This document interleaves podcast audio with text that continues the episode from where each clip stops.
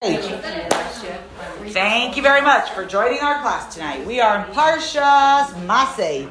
And for anybody who knows what I've been like obsessing about since Pesach, uh, Israel and the diaspora are finally joining back together. Yay! So this is this is out in in the diaspora since Pesach, since Passover. They've been one Torah portion behind us. This week we finally are meeting up there's been I've been doing a lot, a lot of research. My kids are like, "Mom, why do you care? Like, what? Just get over it. Like, it doesn't matter." But it's been a bug in my head. Like, we had so many opportunities to join together before now, and clearly the the the chachamim who were making the decisions didn't share my same sense of sensibilities. And I'm like, "It's Sefira time. We should have achdus. We should get together. We should all be united." And they're like it's not happening now. It's not happening now. And Why they choose that? so, so in many years, in many years when this happens, the it, the, the Torah portions come together before Shavuot. Okay, so that we go into receiving the Torah as one.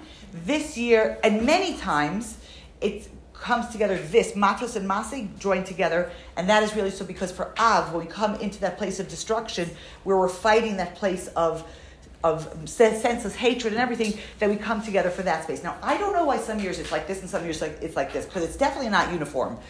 And and like the like the Chabadnik is like, couldn't we get together and have the have the Ahavas Israel earlier? Like we need it early, but I was not in charge of making these decisions. But yay! So first of all, Torah portions are joined together this week. So in the diaspora, they're going to be reading and learning Matos and Masei, a double portion. Here in Israel, we only have Parshas Masei, and we also have, we finished the whole book of Bamidbar.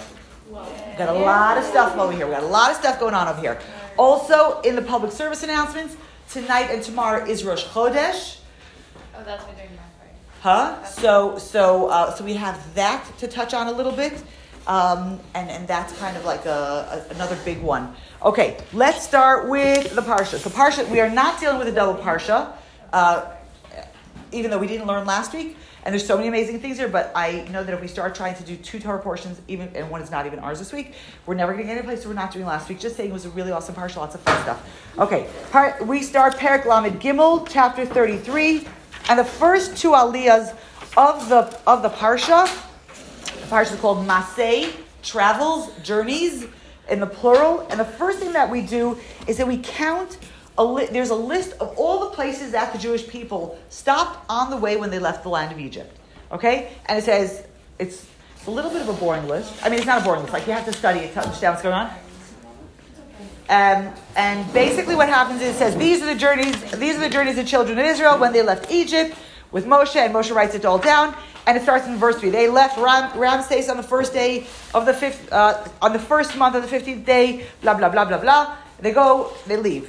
And then, blah, blah, blah, continues, and then it says, they left from Ramses and they, they camped in Sukkot, on verse 5. and verse 6, they left from Sukkot and they camped in Etam, that's on the side of the Midbar. And it goes 42 times, and it does that. It says, and they left this place and they arrived at this place. And then they left this place and they left this, and they left this place.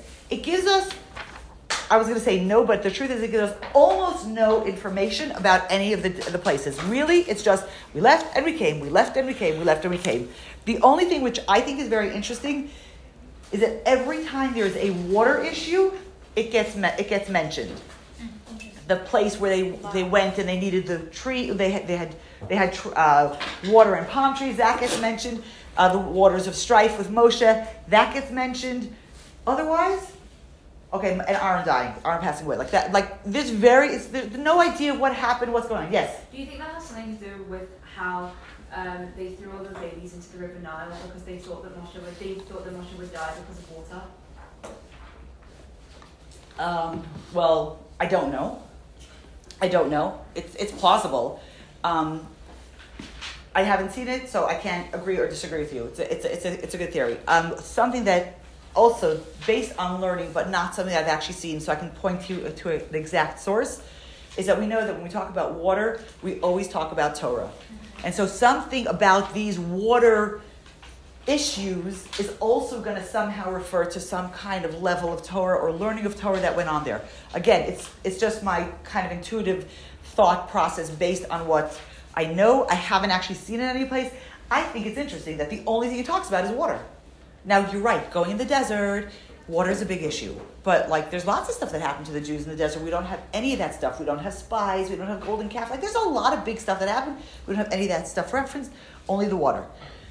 The other thing I want to talk about uh, when I talk, uh, the other thing I want to mention is this. One of the things that the Torah does not give us here is how long they stayed in any of these places. It just tells us they came and they left, and they came, they left this place and they came here, and they left this place and they came here, and they left this place and they came here. So it doesn't tell us. But one of the things we know from other sources is that they did not, you know, two things didn't happen. We talk about the Jews being in the desert for 40 years. They weren't constantly moving. That's one thing we know for sure. And they also, uh, um, meaning there were certain places. There was one place I forgot where where they stayed. I think for 15 years or 17 years. There was one stop they stayed a very long time. Um, but and this is this is you know when we first moved to Israel, sort of it, it will make sense. When we first moved to Israel, we ended up moving a lot of times. Like we weren't settled in an apartment. We were in one apartment for a year, and another apartment for a few months. It was very it was a while gone. When I finally got an apartment that we were able to rent for five years, the first thing I did was I planted flowers. Okay, I probably killed a lot of them. I got whatever, not so good. But that was what I wanted, and I and when I did that, I was thinking, you know what? The Jews never had that ability to plant flowers. They never knew on the outset we're going to be here for this long. They could have been there for a day. They could have been there for a week. They could have been there a month. They could have been there for 15 years. They didn't know. So, you know, when you come to when you're traveling, you go to a hotel. If you're there overnight, no, but if you're there overnight, you have to unpack your whole suitcase, right? But if you're there for a longer amount of time, like so, like that that space of how settled are we? They never had. In retrospect, you could say, "Oh, we were there a really long time." So one of the things we talk about is that the Torah could only be given to the people, to this generation, where they were eating manna, which was again that place of total faith, of going to sleep with no food in your house. Do you know what I mean? Like that place of relying, just kind of really, just following God wherever you are, wherever you want me to be, that's where I'm going to be. And that's really what the Masaot are. That's what the travels are. That they they just were following God. It wasn't what I think we should do, where I think we should be. I think we should stay here longer. It was none of that. And and taking that, being able to live with that place, I just want to say, wow, because I couldn't do that. I, I, it's just like it's it's such a place of uncertainty within the stability of we have Moses, we have the manna, we're like whatever we're doing, like but that place of uncertainty is a very very hard place to to really settle in, and I think that we have to like acknowledge that, acknowledge that place of living. You know, we think, oh, in the desert, everything was great and amazing and whatever. Then have to do laundry and then have to do blah blah blah, right? But that place of living with that space of uncertainty maybe it's just a 2022 thing. It's a very uncomfortable, a very uncomfortable place to be. How long are we? Tell, give me an approximate. How long are we going to do this for? How? Long, So they didn't have that. The other thing that's very important is that the first thing that the Jews did, wherever they were, was set up the Mishkan. The first thing they did was they set up the tabernacle. Now it was not a small job to set up the tabernacle. Um, it took five thousand Levites to put that thing up and take it down. And the first thing they did, they didn't know, it wasn't like, oh, we're only here for a week, it doesn't really matter, we're only here overnight. No, wherever they were, the first thing that they did was they set up a home for God. And that is a very, very important lesson for us. Um, because wherever we are in life, and I'm going to, I'm going to pause this a second, I'm going to, the Baal Shem Tov tells us that the 42 journeys of the, of that we talk about of the Jewish people, it reflects three different things. A, it reflects a person's day. You have 42 stations from when you say Modeh Ani, when you wake up in the morning till you go to sleep at night. You have these journeys that we're constantly doing. It's also reflective of our, of our lifespan from when you're born until you pass away and the, the way it kind of different places and we're in different things and if we had more time we would discuss all the places and what happened there and what does it mean and all the kabbalistic and spiritual stuff we don't have time for that shockingly enough and the other thing that the Baal Shem Tov talks about is that it, it reflects Jewish history. We have times of more stability, less stability, that whole 42 journeys from when we leave Egypt till we get not to the land of Israel. Remember, journey 42 takes us to the borders of the land of Israel. It does not take us in, it just gets us to the precipice, and from here you need to step into Israel. So these are all things like I, I think it's like so powerful for us to understand whether I'm talking about my daily life, whether I'm talking about my journey in life. If we want to be like, you know, if we want to take less responsibility, we say, oh, I'm the Jewish people, the journey of the Jewish people is like, you know, what state, you know, where are we, what are we doing, and what are we up to? But for myself to understand, like, it's, we're not static. Things don't stay the same all the time. We're constantly moving, we're constantly changing, and we need to be able to like lizromim we need to just kind of flow with it a little bit so that like we understand like this was okay for now, this is not okay. Like to keep being able to move forward is a very, very, very important thing. And the most important thing, whether we talk about our day or our year or our life or however to say it, wherever we are, we are there because God has something for us to do there. We are never someplace with no with no purpose. Now we often don't know what the purpose is. Right? We often don't know. And so therefore we go straight to like our phones and our thing and we don't realize the time that we're using but maybe we should be doing something. Wherever we are, God directs us purposefully, whether we end up stuck in an airport, have an overnight someplace that we didn't expect, what, wherever it is, the first question we really need to ask ourselves, besides where's the bathroom and can I get a coffee, um, is what does God want of me now?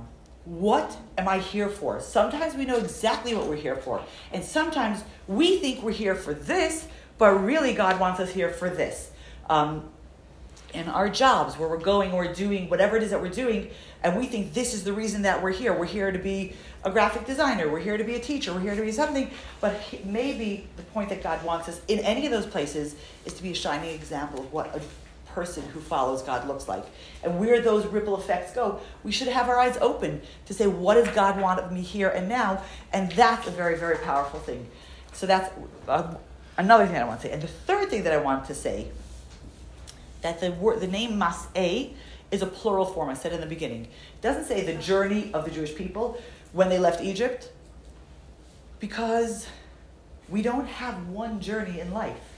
And we know that, you know, if you've been in a Hasidus class more than once, then you have heard the example that, that Egypt, Mitzrayim, is Meitzar. It's a place of constriction. Constriction? It's this. Egypt is a place that does this to us. And what happens is we are constantly leaving that place of tightness, that place of, oh my gosh, I have to get out of here. This is no good for me. And what happens is there's not a, a stable timeline. Like, I start doing a new mitzvah. I start trying on a new something.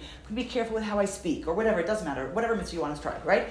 And it's like new and it's exciting and it's amazing. And then at some point, even that mitzvah is going to be like, oh, I've kind of reached the borders of this experience. Not that I stop it, but this is old hat for me. And where am I moving? Am I moving? Am I constantly growing in my service of Hashem? Or where, you know, I wanted to be a ballerina when I was three years old and I haven't moved from there. Is that what my relationship with God looks like? And and the and the maseh, every single time we leave, whether we're leaving from Ramses, we're leaving from Sukkot, or leaving from Mitzrayim, we're actually leaving from a place that is holding us back. And we're going to go to a place that becomes that's our new expansive place. We're going to Eretz Tov or Chava. We're going to a wide open space. And then all of a sudden, that open wide space isn't so open and wide anymore. You know, it's become so much part of us. It isn't this whoa anymore. And we know we don't live at a whoa experience of life all the time. It's constant. It's like a it's like an ebb and flow that's going on. But the place of understanding that every single time we get to that place of like same old, same old, that's our message that it's time to move. And the journeys were not the same. Like I said, some places they stayed for a week, and some places they stayed for many, many years. And sometimes we think, I'm gonna start doing something, and I'm gonna like, it's gonna like be so part of me so quickly, and maybe not. Maybe not. You need to like sit with our growth. We need to sit with where we're moving, and we need to sit with it. And when we start to feel, oh yeah, like that little edgy thing, that's time to move. And that's why we have Maseh. We have multiple journeys because in our in our life, please God, we are constantly journeying, journeying and constantly growing and developing as people, as women, as Jews. All of those things we need to constantly be developing it. And this is my bracha to us, my first bracha, that we should make those moves out of choice we should be able to say, I need to move, I need to change, and not be so stuck in our place that we need to get like this kick in our pants before we're like, okay, I'm moving, I'm moving, right? We should really be able to make those moves, those forward moves from a place of roga, from a place of calm, from a place of choice, from a place of reaching forward and not running away. So that's my first bracha for all of us. Okay, we, get, we did the first 12 years. We are doing great. we are doing great. Okay. Um, so the second aliyah, we've. Uh, okay. The second aliyah picks up, it's very, very short. The second, it's chapter 33, verse 50. Hashem tells Moshe to tell the Jewish people that as you're crossing the, the Jordan to the land of Canaan, and you should, uh, you should take, you should chase out all the people who are in there. You should destroy their idols. You should uh, destroy their, their places of worship, and then you should set, you'll settle you know peace on the land. And the third aliyah starts talking about dividing the land, which we touched on in a different Torah portion. It's the end of chapter 33. It talks about how they divided the land, which I think we dis- did. We I feel like we discussed this here, dividing the land. Yeah. Right? We did discuss it. Okay, so here it's again going to have that idea of dividing the land. An interesting thing that I was thinking about, and I don't have an answer, so maybe I shouldn't ask questions I don't have answers to, but I'm going to raise a question. Um, when the Jews originally divided the land, right? They divided the land of Israel for 12 tribes. And then, this is, uh, we were in, the, in this Torah portion we talked about two weeks ago.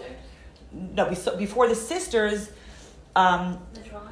The, the, the tribes of Reuben and Gad come. Oh, that was last week. We missed it. They didn't want to go in. The tribes of Reuben and Gad didn't want to go in, right? And so in the end, Moshe gives them land to inherit on the other side of the Jordan River. Right. And I was wondering, and I, I, I don't know, like, was that part of the original division, or do they now have to redivide because because we had land allotted for Reuben and Gad in the main? Does that make it part of I like mean, it couldn't biblical have Israel? So no, so that's an, because Hashem doesn't judge people based off of future like actions. no, no. What I'm saying is, the first time they have this conversation, we're going to the land of Israel, and these are the borders, and this is where we're going, and divided up into 12 parts for each of the 12 tribes, right? Um, and then, so they do that, and then Reuben and Gad say, we don't want to go there, we want to stay on the other side of the, of the other side of the Jordan. So now, And half of do we now have to redivide the 12, so make it 10 and 2?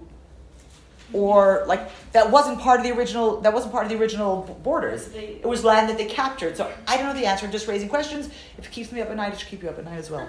Okay. What about like the half of Menashe? Like, does that mean that like now like the other half of Menashe is gonna like live? Have a smaller has have a smaller territory. Yes, They're, the tribe of Menashe is now going to be split, and half is going to be here and half is going to be there. So Or are they gonna all have to come to that half that's actually in Israel? no, no, no, no. They when so when Reuben and Gad end up asking for their their section, Moshe actually adds. All of a sudden, we have the half a tribe of Menashe showing up, and part of the reason we have is that Moshe took a, took took made two decisions when he gave them that land. That one, they couldn't be by themselves because there was, for whatever reasons, that they were choosing to be on that side of the Jordan. They needed to have somebody there who was going to pull them back to the mainland. Right. So he took a tribe that was proven that they loved the land of Israel. The daughters of Tzlach had come from Menashe. So we take half of Menashe, which is A, a big tribe, and B, has proven that they love the land of Israel. And so there's people who are going to be coming back to, they're going to be coming back to the mainland for like weddings and bar mitzvahs and Pesach seders and like whatever, the whole shebang. So they're going to schlep them as well. Instead of them being so isolated and being their own thing, there was going to be somebody that had family ties back in the land of Israel. So that's where Menashe shows up. But the, but the land, so Menashe now has two portions, one on that side of the Jordan and one on this side of the Jordan. And so that's why, No, I know. So I was asking that. That's why I assumed you were asking like what happens with like Reuben and Gad. and Gad, yeah. Because like I thought you were asking for like when Moshiach comes and everyone goes back to his own according to your tribe, you have that land. No? Hmm. Once that line, once that land gets allotted to them, it becomes part of Israel. part of Israel. So Yeah, yeah. question? My question is, in Israel proper, when they divided it, do they now have to redivide it? Like we spent all this time dividing the land, and now we have to redivide it. No, no, But did they- that supposed to be in the land? Because that wasn't part of the original division. Whatever. It's just I don't Was it want. I don't want to spend more time on it. before I don't want to spend more time. on it. What? Was it divided before they arrived? Like, did they Yes. have Yes. Yes. division Yes. Yes. Yes. Yes. Yes. So Yes. do you think when Mashiach comes that that's going to be part of it? Like that part of Jordan She's is going to be part of it? I, I would say, but remember that that the board, the biblical borders of Israel, way Are bigger. way is way bigger and way different. What do you mean They go up to Lebanon. bigger? They go up to Lebanon, all the way into Le- It's like Yeah. a whole different division. What's going to happen when Mashiach comes? We're going to wait and see, and we'll say, oh, that's what it looks like. I have no idea. Should we be conquering that land today? No, not unless you. I know. I'm No, like. it's a general question. No, no, I understand, and I'm and I'm saying I'm saying like we aren't. We might be individually living messianically, and that would be a really great thing if we were actually living consciously and saying, "What does God want of me?" and living our lives with the values that we feel bring us to like a better state and with no jealousy and no competition and blah blah blah, all those good things, right? But do we? Does that mean that we are in a, a position today to act on, you know, Then what about giving up land?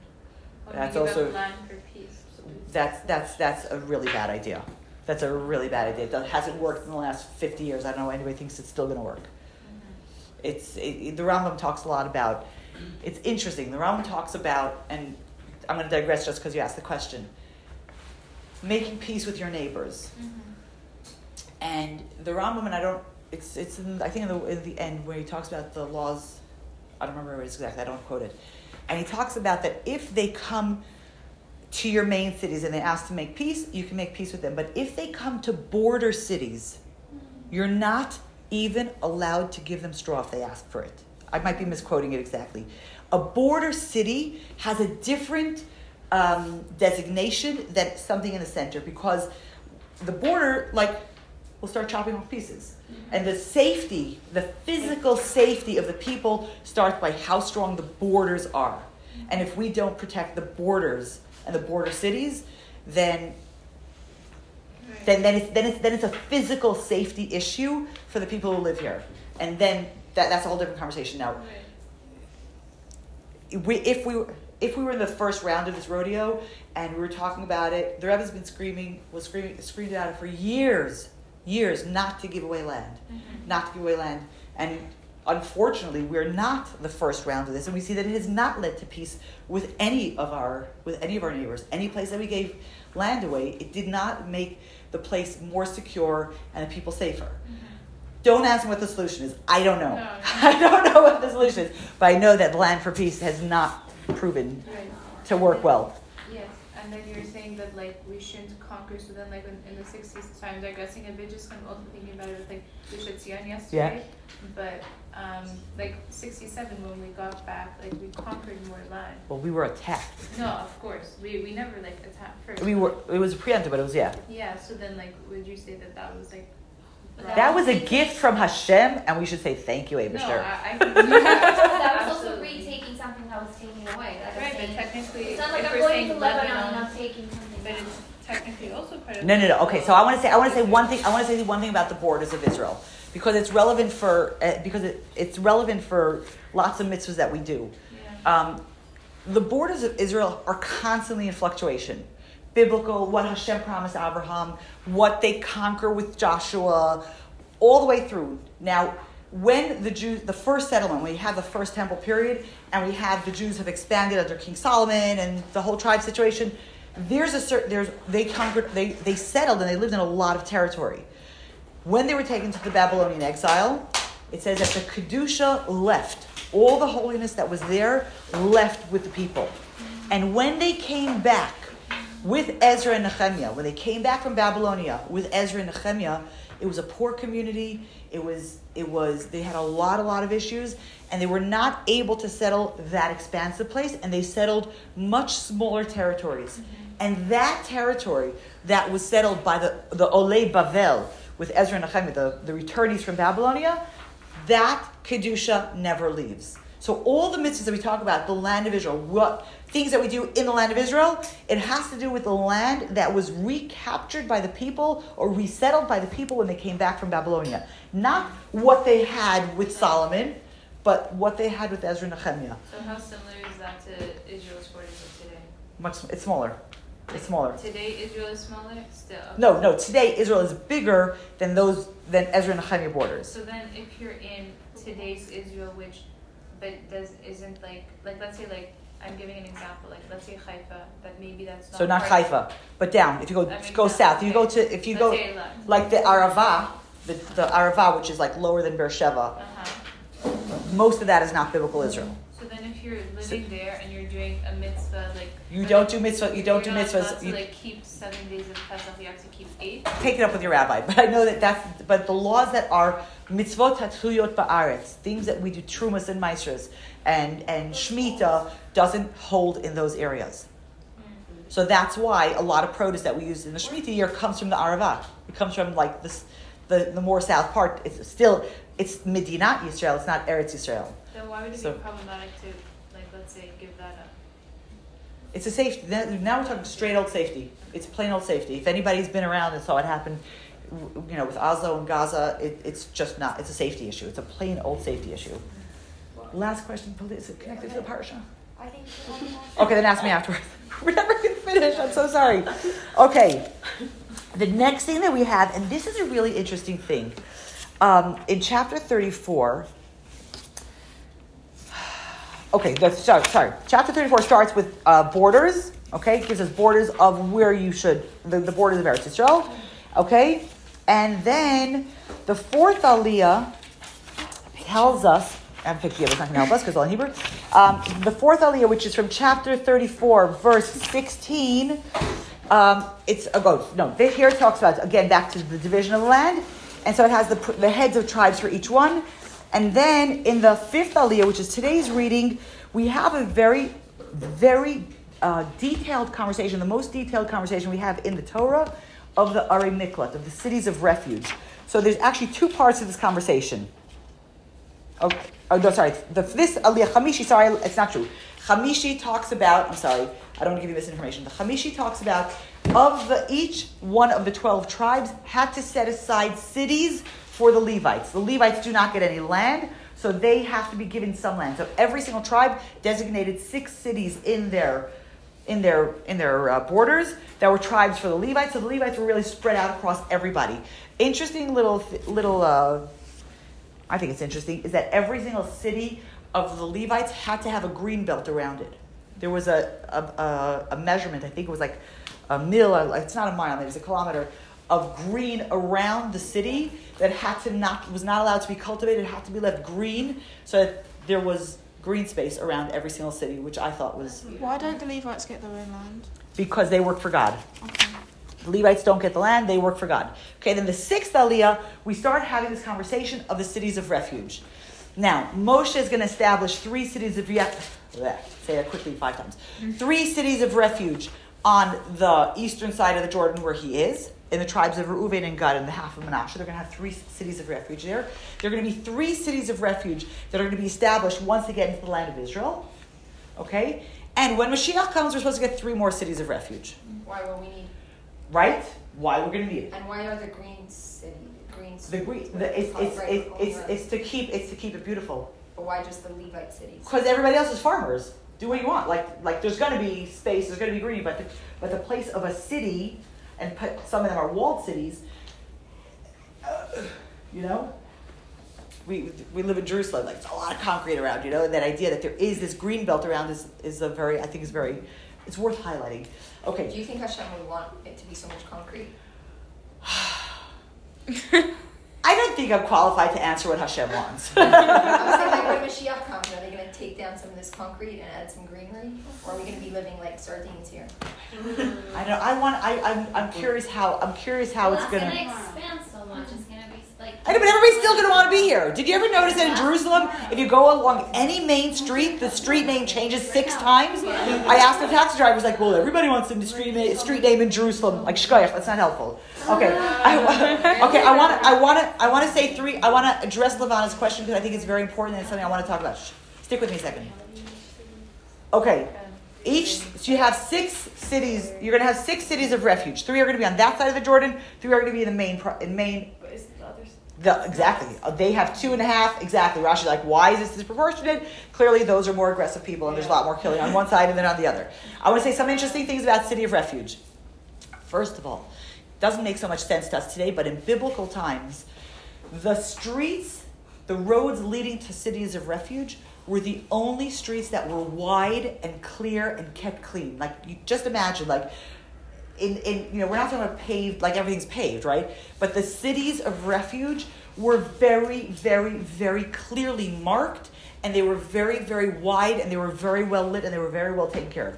What is a city of refuge? A city a city of refuge is for somebody who kills another person inadvertently, by mistake, negligence, whatever. You run to a city of refuge, and in that place, you literally take refuge, and you are protected from any first degree relatives who are now boiling, their blood is boiling, and they want to kill you because you killed a relative. So if you're in the city of refuge, you are, it's like being, you know, you ever play tag with your siblings and you hold on to you hold on to your parents, you know, like I'm safe now. Cities of refuge is I am safe. I can't be touched there. From there, a person will be taken to court for a trial, and the verdict will come down of whatever, different things depending on the situation. Um, okay, so that's as I want to. I, I want to talk about it a little bit more, but give me a second. Um, so we have six designated cities of refuge. They also are cities of the Levites, meaning the Levites have within their within their if twelve tribes give you six sections, give you give you six uh, six cities. That's forty eight. No, there's more. So somebody's math is better than mine. Twelve tribes, six cities, Oh, 72. 72, thank you. Of those 72, six are officially designated. Yeah, yeah. Every six are officially designated as cities of refuge. Okay, three on that side, three on that side. Of the any any besides the designated cities of refuge, any city of the Levites would receive somebody who was running for their life because they had inadvertently murdered somebody. Okay, meaning they would be acting cities of refuge without actually being cities of refuge. Now, I'm so lost. what? I'm so lost. There are You six. There are six official cities of refuge. Yes. They happen to also be the cities where the Levites live, and the Torah tells us that all the cities the, where the Levites live, even if they are not specifically designated as cities of refuge, would act as cities of refuge. Okay, now, um, remind me. I have to get back to your question. An interesting thing now. So let's say somebody goes to, to they go they have their trial and the trial the, they decide that this person needs to go back to the city of refuge. Okay, sometimes if it's premeditated murder and witnesses in the whole shebang, they would be killed. But if they have to go back to the premeditated, if it's an accident, then blah blah blah. All the, I'm not getting into the details of, the, of how the court cases work. They go back to the city of refuge. How long do they go for? Until the Kohen Gadol died. Yeah. So that you go to a city of refuge until the Kohen Gadol passes away. Now I want to tell you something very interesting. If you killed somebody in the first temple period, you were in trouble. The first temple stood for 410 years. I think they had 28 high priests. A very small number. They, they this high priest in the first temple period served for years 50 60 70 years people were, were high priests okay Sorry, long was this? huh Sorry, you repeat what you said? if you the first temple period if you are if you're in this t- city of refuge until the high priest dies in the first temple period you were probably out of luck because a high priest served for many many many many many years 50 years was easy they had very few cities they had very few high priests in the second temple period which was stood the second temple stood for 420 years they had i think I think I'm, I might be getting the number wrong, but I'm going to be off by like 10 or 15. I think they had like 280 high priests, including one who was a high priest for 80 years, one who was a high priest for 16 years. Like there were a couple of like, which means that those high priests, they were like every year they were coming and going. And it's interesting that the Talmud tells us that the corruption in the Second Temple period was such that people who were not worthy of being a high priest would buy the rights to be the high priest so that they could go into the Holy of Holies once a year. And they knew it was going to kill them. Wait, what?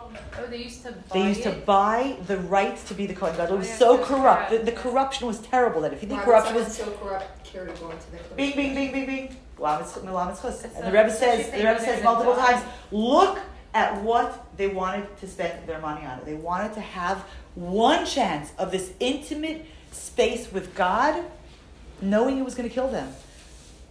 Like you say, how corrupt could they have been if that's really what they're spending their, mon- their money on? They're not buying another yacht and another house. They're buying the rights to be the, hi- the high priest. The, for the purpose of our It con- kills them. if, they, if you're not worthy of going into the Holy of Holies, it will kill you within I the year. it's if you're not a Kohen No, no, if you're not worthy to go in. I don't know. How do you know if you're worthy? Well, if you go in and you drop oh, dead, you're probably not worthy. there, there, there's, there, it's interesting. There's a, there's a. I always heard that the, te- the situation in the Second Temple period was so bad that they tied a string to the foot of the Yeah. Kohen Gadol. So they Like could the to put- what? I thought they Yeah. did No, that. no, it's the second Temple. that te- by the first base No, so I'm telling you that it's it was only talked about for the Second Temple period because it was such a bad situation. Nobody was allowed to go into the Holy of Holies to take the high priest out. So if he went in and he died, then how would you get him out? Now, I will say that when I went to the Temple Institute in the Old City, where they do a lot of research on the temple and the vessels and everything, they say it's it's it's not true because having something tied to his foot would constitute another article of clothing, and they were not allowed to wear anything besides what their myth. designated. That's what they say. I don't know. I've always heard it. Oh yeah, how they die. A stick. I don't know. I'm just telling you. I'm giving you the information that I have. Do with it what you want. I don't know what to tell you. Okay. And they just like leave them there for the next Maybe year. No, no, they can't. No, no, they just Just learn about. bodies. Right? Amy, you had a question? Um, how many uh, high priests were there during the time of the Second Temple? 280 something. I don't know. The, I don't know the exact number. Well, we can Google. We can Google it afterwards and find out. But wasn't Um, like you said the second period was like 400 years? 420 years. Wasn't it like 70 years?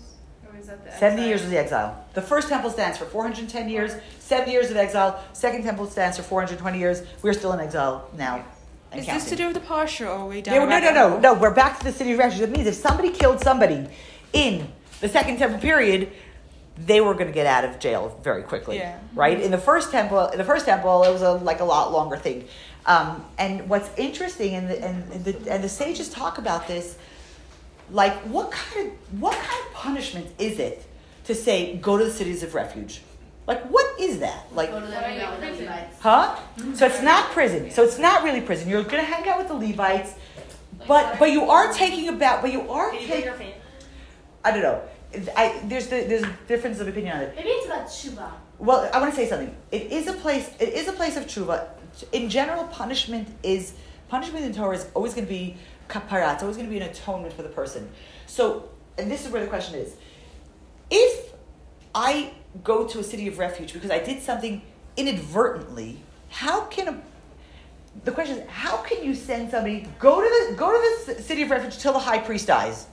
What does it mean? Like it, it- you're getting two to seven. Like what, what kind of sentence is that till the high priest dies? And in fact, the Talmud tells us that the mother of the Kohen Gadol used to go around to the cities of refuge and feed the people so they wouldn't pray for her son to die. Yeah. Um, right? reflective, like the Kohen Gadol was representing like the entire when you know like as it reflected like they were so corrupt it's reflected on the people like Correct. just, like, Yes. we're Yes. all affecting each other without knowing that we are sometimes And it's Absolutely. So here specifically, here specifically, one of the things that we talk about is that the Kohen Gadol is spiritually responsible for everybody under his his watch. Everybody who's alive during his everybody who's alive under you know during his time. So they actually the Gemara actually said they didn't tell the Kohen Gadol if somebody killed somebody because they didn't want him to be like.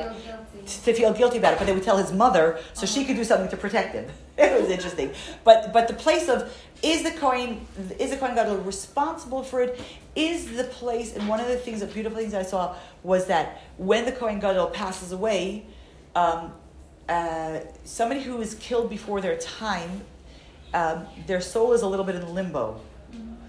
Um, and when the Kohen Gadol would die, he's, he would take all those limbo soul limbo souls up with him. So the, the murderer doesn't get respite if the person that they killed doesn't have respite. So that's kind of where they're talking about a spiritual connection. But it's a weird thing. But it's a weird thing. what kind of sentence is till the Kohen Gadol dies? It could be five minutes. It could be, it could be ten years. It could be fifty years. Like, so, so the the sages talk about the idea that when you talk about uh, something that I can prove, I can quantify. You did this intentionally. You had witnesses. I know how to judge that. When it's talking about how you feel about a situation and how how much intent did you have versus how much negligence you have, only God knows the answer. And so that when God has somebody sent to the city of refuge, He's like, I'm going to make sure that they get what's coming to them, and that's kind of like we're leaving the ultimate punishment up to God. Um, but Levana's question of like, why are we going to need cities of refuge when we get to when we when we when Mashiach comes, we can also ask that same question: Why do we need cities of refuge in the land of Israel at all? If we had these forty-two journeys and we've kind of been growing and developing and perfecting ourselves, all we're going to do is step into the land of Israel, and it should all be great. It should all be fantastic. What do you mean we still need cities of refuge? Well, if someone kills someone by accident, they probably didn't want to kill them back.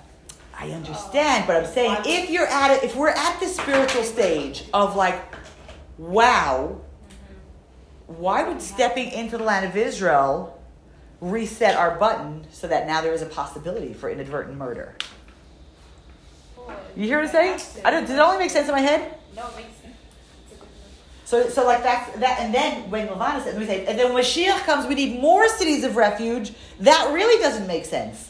When Mashiach comes, there's supposed to be no jealousy and no competition and blah blah blah, and everything's gonna be wonderful. Like, why do we need more cities of refuge? Well, that's where live. Maybe they just need more place. So let them live. Why do they need? Why do they need me? This this inadvertent murderer. I'm coming into their city, and a I don't pay rent. They have to take care of me. Some of the sages say that they actually are responsible for protecting the the murderer, the inadvertent murderer, from anybody who's coming to try to. Like it's not. It's, it's like it's, it's a big thing to have in the city. Like so to say when Mashiach comes, we're going to need even more of that. Well, That's whoa. huh. Let's think about that for a second, right? So, um, one of the things that Chassidus talks about is that any kind of sin that we do is like murder. There is a place that any of them is like murder. Why? Not because we killed somebody, but because we took spiritual energy that was meant to be used for holiness and it didn't go no place. We sent it to unholiness. And so anytime we do something, there's a form of, so to speak, we don't really kill holy energy, but we are definitely misdirecting it. Um, and it's feeding places that are not so holy and are not so good. And that's where unholiness lives from. And, and, there are, and there is this place that even if we aren't, you know, like the cities of refuge as cities of refuge is one thing, but I think for ourselves, the place of understanding that when we make a mistake, we need to figure out what is my city of refuge and where do I go to recalibrate and to recenter so that I don't make the same mistake. Now, we're not talking about, you know, we don't have to wait there till the Kohen Gadol dies, but I think like that place of, of, you know, if we say at the end of the day, we had our 42, our 42 journeys for the day, and at the end of the day, we sit down and we say, what was my day like, and how did it go, and how do I want to tweak it for tomorrow? That part, that's partially a city of refuge, and the prayer in the morning is a city of refuge. And the place of saying, how do I do it better, is a very, very powerful thing and a very important thing to have incorporated into our into our schedule. Now, there is a place that we're going to say when Mashiach comes, it's all going to be. There's nothing to talk about anymore. There's nothing to be. I want to say that when we step into the land of Israel, the challenges change, but they don't go away. They don't disappear, and we see, look what happened to our history in the land of Israel. It should have been amazing and perfect and everything, but at the end of the day, we aren't perfect, and we aren't, you know, so we we have this, there is going to still be this need for correction and for doing things properly. And yes, there's going to be a situation of inadvertent murder and all the stuff is going to happen. And in our day, in our space, we are always going to, for now, we're going to make mistakes. And the question that we want to ask ourselves is is there a way to turn back and to recalibrate? And one of the interesting things that the early the the Rishonim talk about is that the first place that we get the first person who was sent into a city of refuge was Adam and Eve. Because when they they were told that the day you eat from this tree, you're gonna die. And then they ate from the tree, and then what happened? It didn't die. What happened though? They got relocated. They got kicked out. They got sent into exile. Cities of refuge is going into exile. It's going into a place where we don't have our full freedom. We don't have our home base. We don't have our, our space. And Hasidus says that every single time we do a, we do anything wrong, even if you say Adam and Eve, they did it willfully, like they, you know, but because we know that a, a neshama always really wants to be connected to Hashem, anytime we do something wrong, there is a level that we're not doing it from our own volition. We, eh, eh, eh, our, our deepest wish is really to be connected to Hashem. Sometimes our deepest wish is covered up with lots of other stuff. It's covered up with all kinds of things that we like and whatever. And and so we get the city of refuge is a place to take us back to the place of what we really want to be connected to and how we really want to be connected and how we really want to be do mitzvahs and do things. And the question of Mashiach, I'm only going to say this, I don't know for sure. There are stages in Mashiach coming. And I think that in the first stage, we're still, the, the Rambam talks about that the world is going to be exactly the same. Nothing's going to change. That means our nature isn't going to change that quickly, but there is a place where it's going to change in a later stage. And I think that one of the things that the Rebbe spoke about a lot was living as if, living in this space as if Mashiach is here. Living, how do we live in, a, in our own lives without competition and without jealousy and with kindness and with love and with forgiveness and with all those good things? How do we try to bring it into our lives here? That's our challenge. Um, and your mission, should you accept it, is uh, to step out, to step into our land of Israel, wherever it might be, whether it is the land of Israel, wherever it is that, you know, like they say on the airplanes, and if this is, you know, the, this is your stay or the next journey or wherever your journey takes you, um, to step into it with understanding that Hashem has given us this place of tshuva, has given us this place of for ourselves and to be able to be kind to other people and to uh, I lost my train of thought. That this yeah, and so that we should we should figure for ourselves where our cities of refuge are and how do we come into a place that we get to sit and think and recalibrate where it is that we want to do. Um, I want to touch on for a second that we're closing the whole book. If anybody makes it to Shul this week, um, when we get to the last last pages, the and this we, we didn't get. We have the daughters of Tzelafchad again. We have their story here. The end end end. Huh? Yeah, we have them. We have the daughters of Tzelafchad here. The, the details of, of Moshe, Hashem telling Moshe to give them the, the land. And the end of the, the end of the book is Elah Elah HaMitzvah Mishpatim Asher Tziva Hashem Moshe El Bnei Yisrael Ba'arvas Moav Al Yarden Yericho. And everybody's going to say, everybody's going to say, Chazak, Chazak, Chazak. You should be strong, you should be strong, you should be strengthened. So I want to give us a bracha. Um, at the end of every book, we say this. So we're, we're highlighting this place of this is our relationship with Hashem. These are the laws that Hashem gave Moshe on the, on the banks of the Jordan River. And I want to give us a bracha. If anybody makes it to, if anybody makes it to Shul this week, we have the entire congregation shouting out to us to be strong, to be strong, and to be strengthened. And that is not something to be trivialed with. And if we make it to Shul, I say that with like, yeah, we're making to Shul. Or if we think about it even, um, where is something that I want to be strengthened in my stepping into my land of Israel? One thing that I want to be strengthened with in my stepping into the land of Israel, and when you come to Shul and you hear everybody saying Chazak, Chazak, V'nitchazek, they aren't only saying it to the whole community, they're saying it to us personally, that we have strength and we have the ability to step into what it is that we've chosen. So I want to give us a bracha that we take the time to think about it, that we take the time, whether we make it to a shul or we don't make it to a shul, understand that this energy is being shouted to us, and for us to say one step that I want to do to strengthen my relationship with Hashem. Have an awesome rest of the week. Amen.